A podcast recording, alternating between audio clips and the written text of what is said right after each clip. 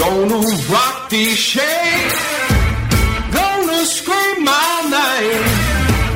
Make you shout now, honey. Gonna make you shout. Whether you're an independent artist or a fan that loves them, makingascene.org is the place for you. For the music fan, we bring you in depth interviews and CD reviews from artists who are on the cutting edge of original music. For the independent artist, we bring you articles on music business, recording techniques, gear reviews, and interviews with industry professionals that give you real world information to help you negotiate the new realities in the music industry and give you the tools you need to move your career to the next level.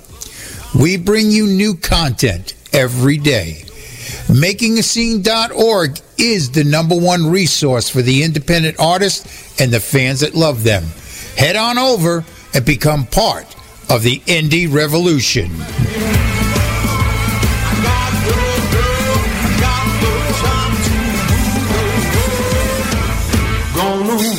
These. Gonna scream my name. Make you shout now, honey. Gonna make you shout, make you shout. Make you shout.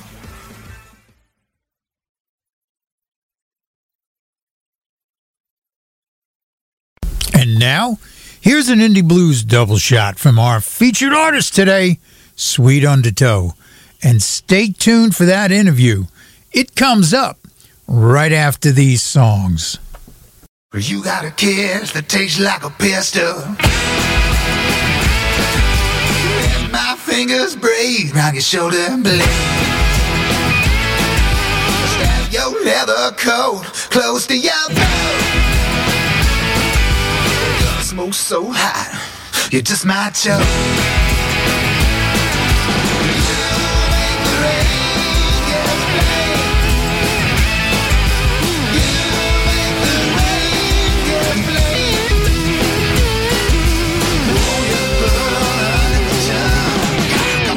Till the storm is done. When I say,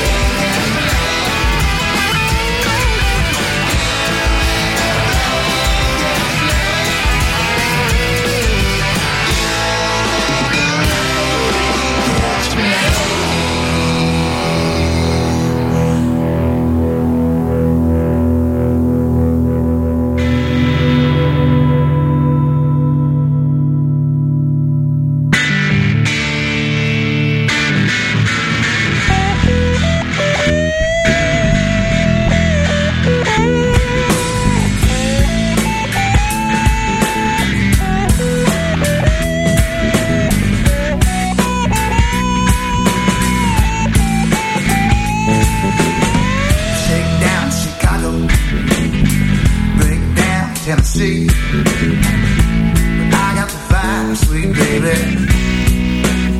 Come on and play with me.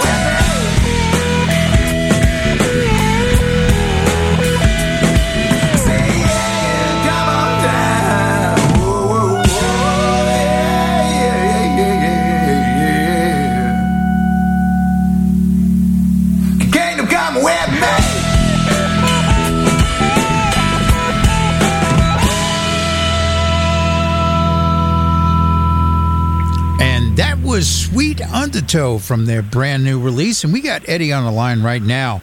Hey, Eddie, how you doing? Hey, hey, I'm, I'm good. I'm good. Yeah. How are you? I'm doing well. Now, this is the first time you've been on our show, and we always like to get things rolling by giving our fans this opportunity to get to know who you are as an artist. And the best way to do that is through your journey. So, give us the story of Sweet Yeah. Undertow. Yeah. So, um,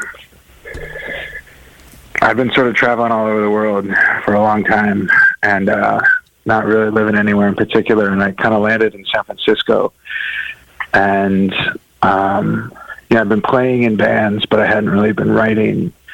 Um, and when I arrived here, I didn't know anybody, and I didn't have like a, sort of a fixed place to live exactly.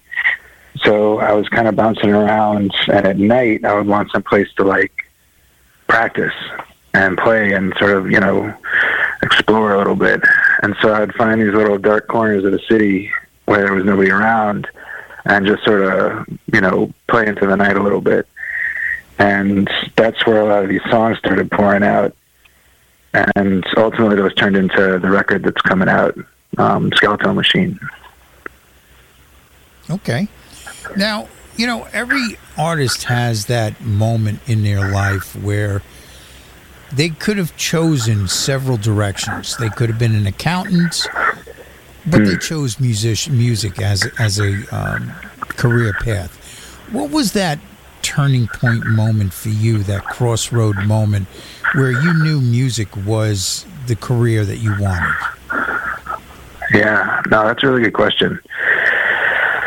Um, yeah, I'd been playing and sort of you know, exploring a lot of different things. And I was living in Singapore, and I was, um, and I was doing different stuff. I was studying for some some classes at the school there, and at night I met this dude who, um, he he had this partnership with this barbecue joint, and I would go up there and hang out with him, and you know, play some old Hank Williams tunes and that kind of thing, and it just kind of I couldn't stop. It was like um, I don't think people choose to get addicted to drugs. It just sort of happens, right? Yeah. And so I think um, that's the same kind of story. Like, there's not a lot of um, if you're looking at it in terms of like, you know, does it make the most sense to be an accountant? The answer is like, yeah, if everyone is kind of a robot. Um, it makes the most sense to do things that like require the least amount of effort that pay the most dough. But um, but the world isn't like that, and people aren't like that. And so I, I just couldn't stop. I couldn't stop. All right. Well, let's talk about the new release you're you're putting out now. When you were putting this together, what was your goal for this? What were you looking to achieve?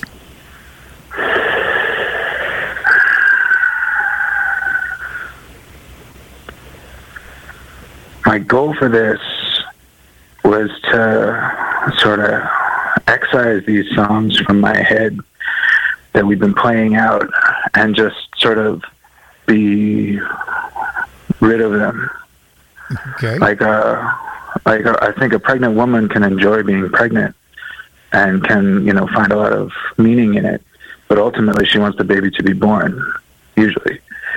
And it's the same kind of thing. It's like I felt so full with these songs that um, I just needed to get them out and like be purged of them. And uh, that was sort of a lot of where this record came from. Okay. Now, um, let's talk about you as a songwriter. Um, Yeah. when you sit down and you begin that process of writing a song, what is your mechanism that allows you to kind of tap into that muse? Mm,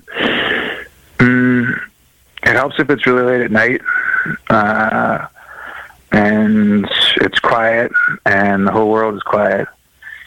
Um, and usually, like, uh, I mean, I'm always kind of scribbling a little bit here and there. Like, so I'll be walking down the street, and some passing thought will come into mind, and I'll like take a note on my phone or something.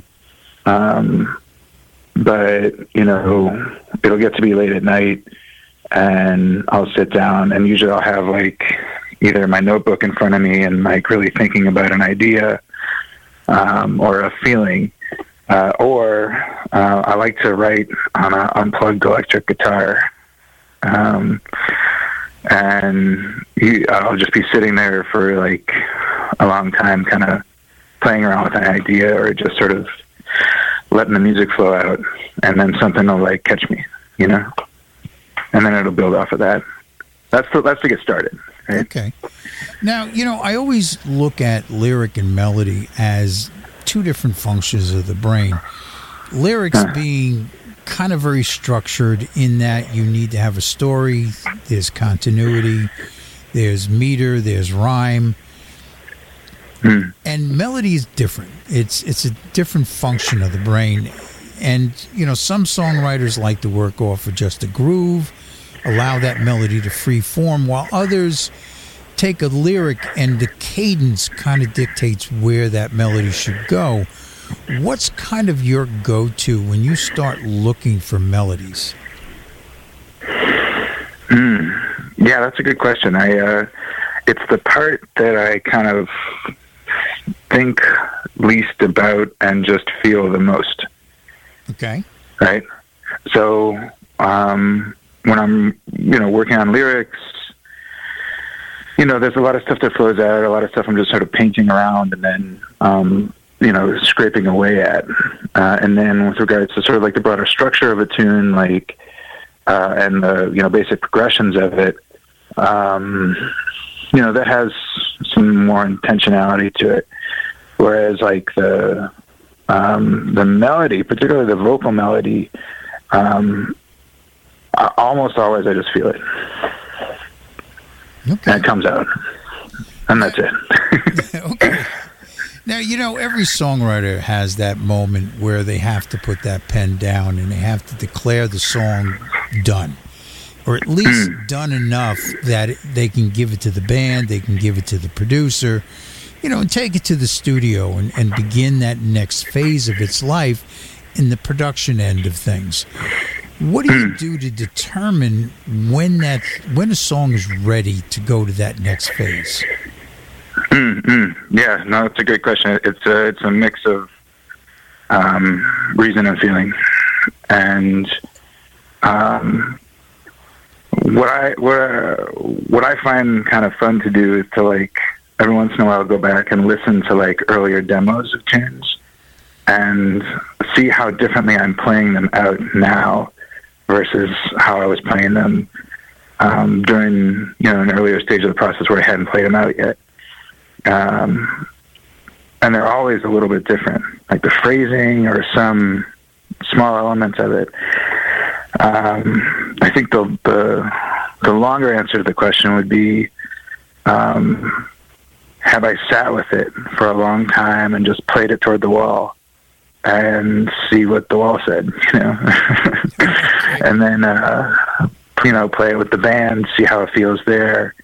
Um, try playing it out maybe play it out solo, play it out with the band. Really, really try and understand the song and try and strip away all the little pieces of rock that are outside of it, right? Um, I mean, uh, to to me, it's like um, uh, one of the things that I find helpful to think about is not like I am sitting and writing a song, but more like there is this song and I'm trying to understand what it is, and it helps me because, and you know, um, it may sound trite, but it helps me because it helps me strip away my ego and be able to hear like somebody else saying like, "Oh, what if we did this?" Or like, if I'm playing the song and there's a part of it that doesn't work, I don't have to feel bad about it. You know what I mean? Yeah, I, I definitely know what you mean. Now, um, having a good song is only half the equation. You need to kind of go into the studio and give it its identity. And every artist has their sound that they kind of identifies them as an artist. When you go into that environment of the studio, what is kind of your working process that allows you to kind of capture the sound you're looking for?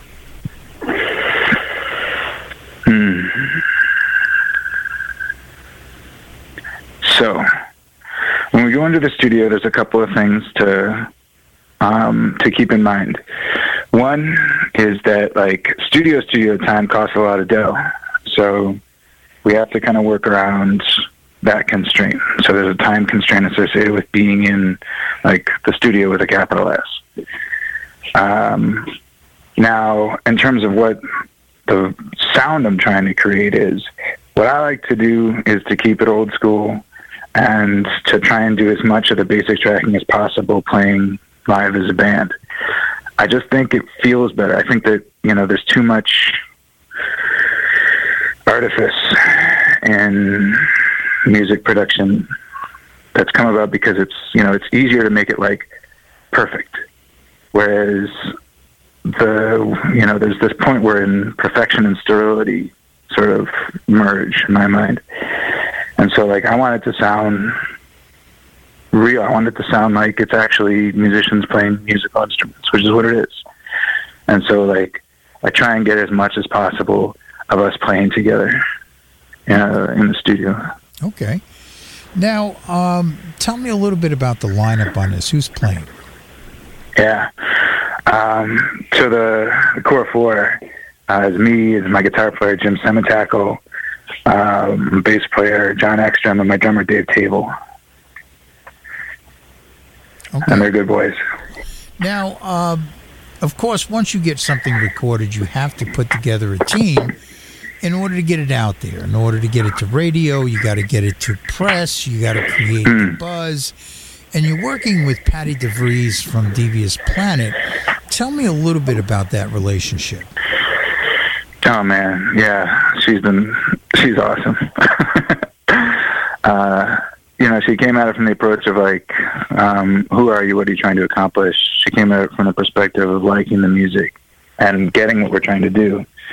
And um, you know, she she helped us to communicate it out to the world and break through some of the noise that like, hey, this is happening. Okay. Now, um, let's talk a little bit about the industry. Over the last 25, 30 years, the industry has really gone through several upheavals at the at the feet of the digital revolution. Uh, and now the consumer has embraced streaming as a way to consume music. Um, and they, they, I mean, not only are they consuming it differently, but they're also listening differently. It's not like, you know, in the days when I was listening, it was a very tactile experience. It was something that you hmm. involved yourself in. Today, people are creating soundtracks and playlists and, you know, basically, you know, creating a soundtrack for their yoga playlist or their, you know, their driving home playlist or whatever the case may be. But hmm. one of the offshoots of this new revolution in, in how people are, are consuming music is that the consumer no longer looks at recorded music as a product. It's not something to buy anymore. It's it's a service. They expect it on their phone. If they hear about an artist, they go immediately on Spotify, they look them up. If they don't find the artist, they just basically discount that person as not being viable and they move on. If they do hmm. find the artist, they end up, you know, picking the songs they like, putting in their playlist, whatever it may be, and, you know, then moving on from that point. How has this shift in perception by the art by the consumer affected you as an artist? That's a great question. I think there's a lot to unpack. Uh, so, on one hand, um, one of the things that's good about it, which I think is always a good place to start, is that um, it used to be the case that there was this bottleneck between people who were playing music and then having the ability to record that music in any meaningful way. So, recording music has gotten way cheaper and way more accessible than it was perhaps in the 60s, right? Um, and even up until the 90s. So, um, so that's really important. And then in addition to that, um, access to the music itself has gotten a lot easier, um, which is which is something of a double-edged sword. But I'm happy to talk about what I think that is.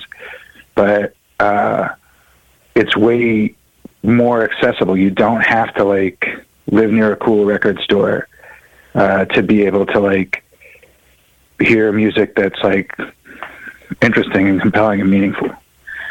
Um, you can just pull it up out of your pocket, which is like in a lot of ways really incredible.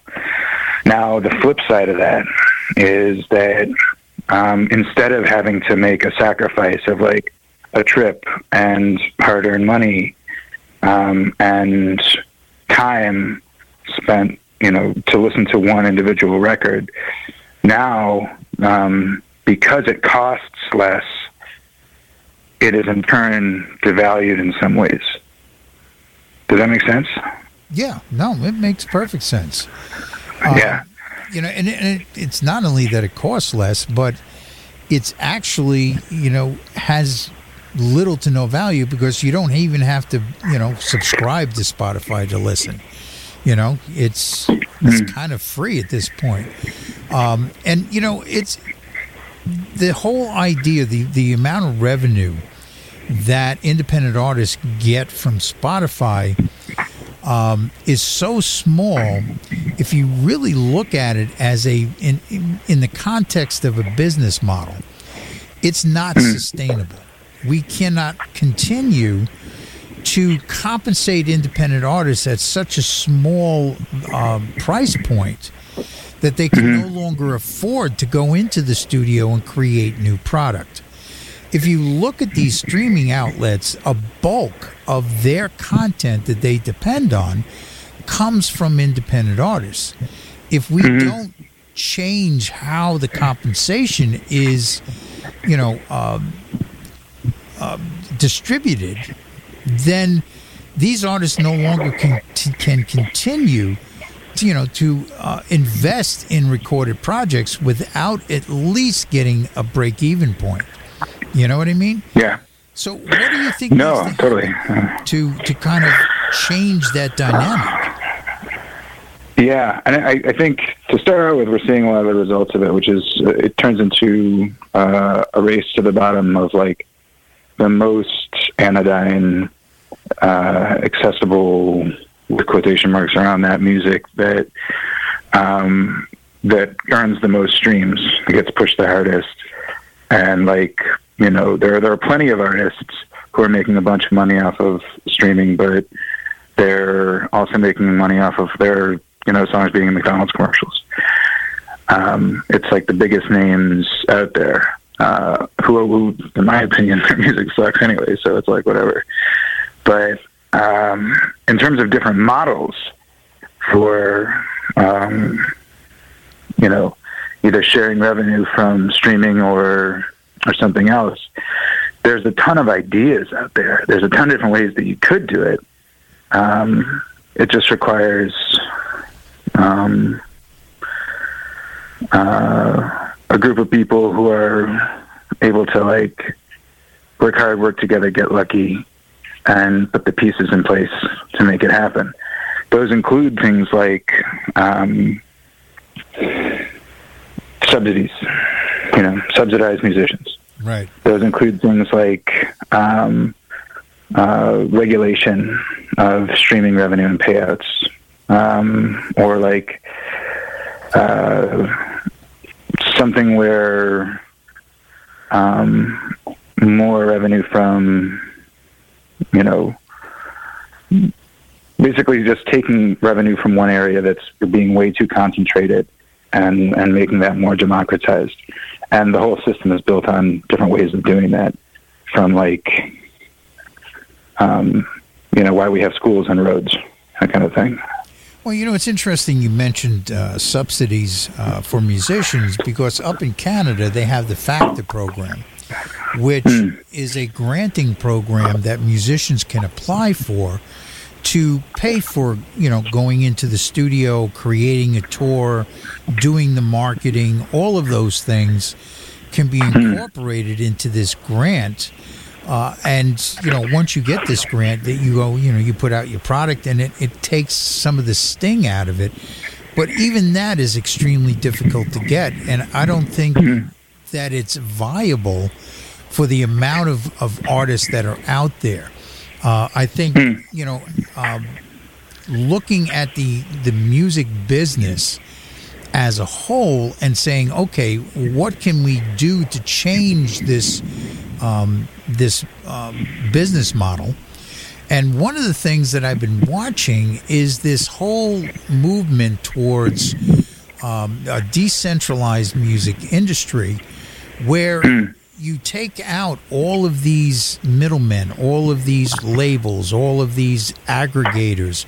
You know, I, I read this article in Billboard where they they basically said that um, of all the billions of dollars that the music industry uh, generates, only 12% of that income actually makes it to the artist.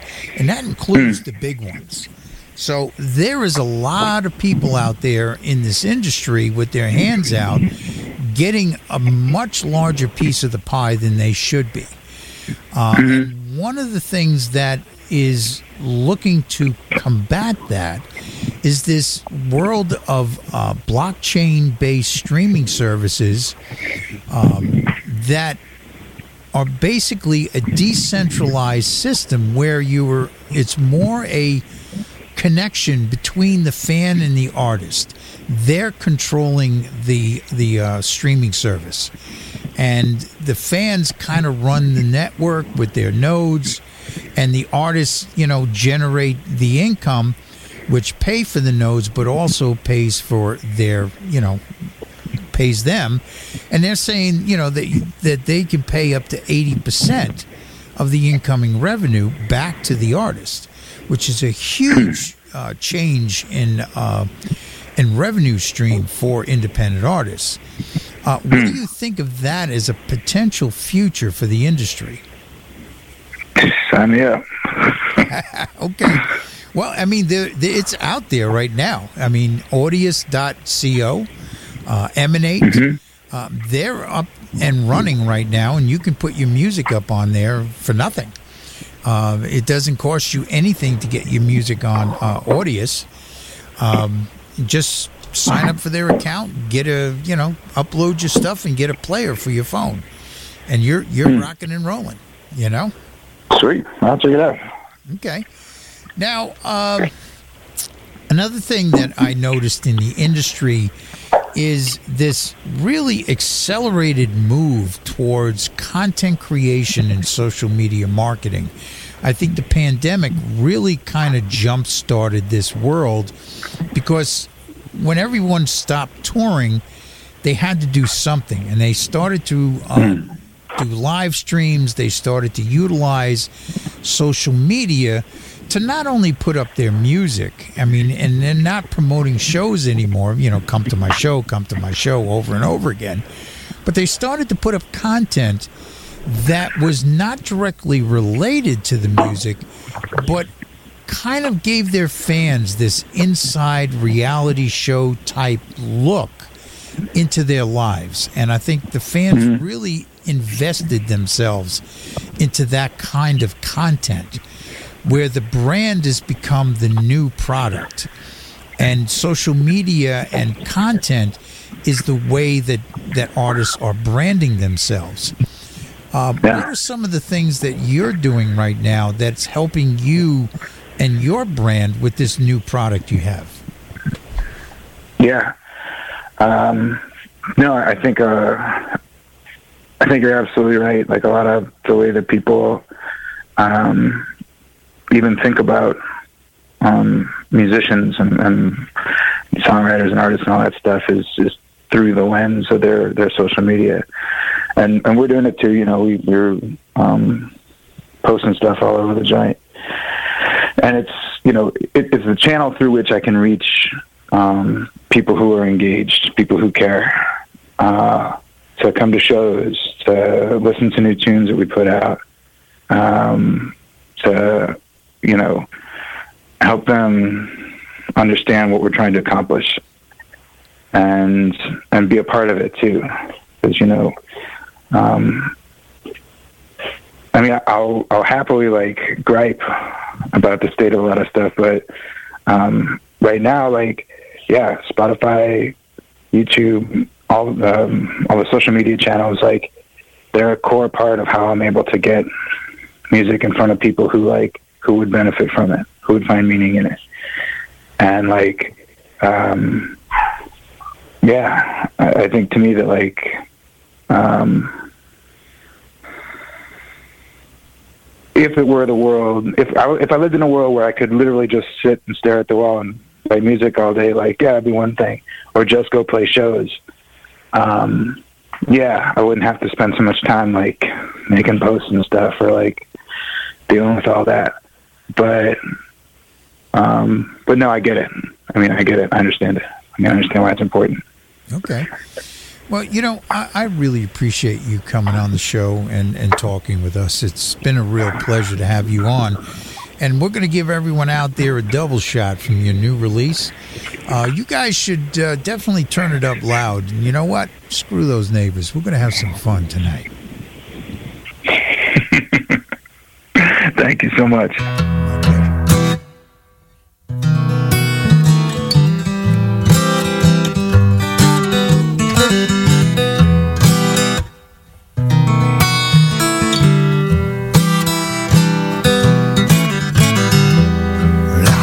my body above your floor. That's where I poured it the night before. Morning comes like it always does. Well, ain't nothing been the same since the war.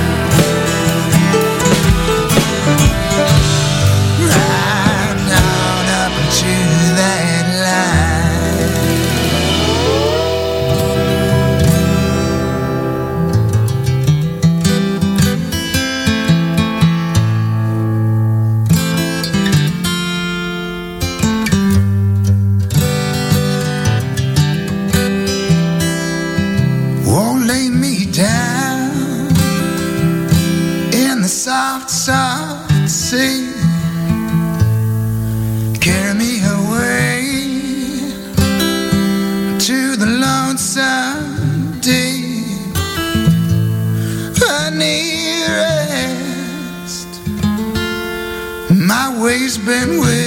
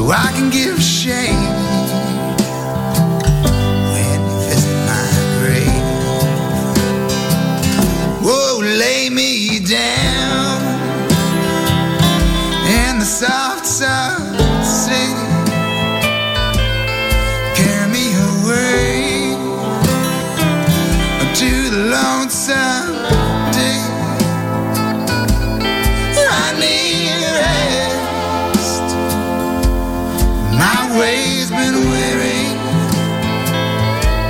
so lay me down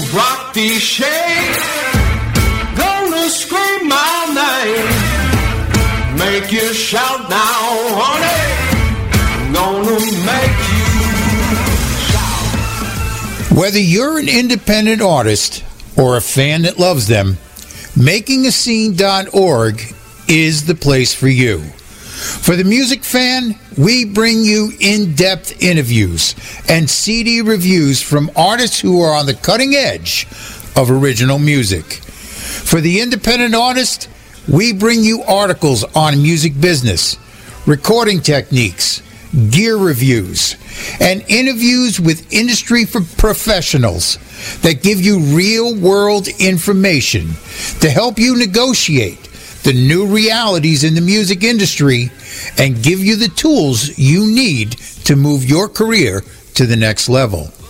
We bring you new content every day. MakingAScene.org is the number one resource for the independent artists and the fans that love them. Head on over and become part of the indie revolution.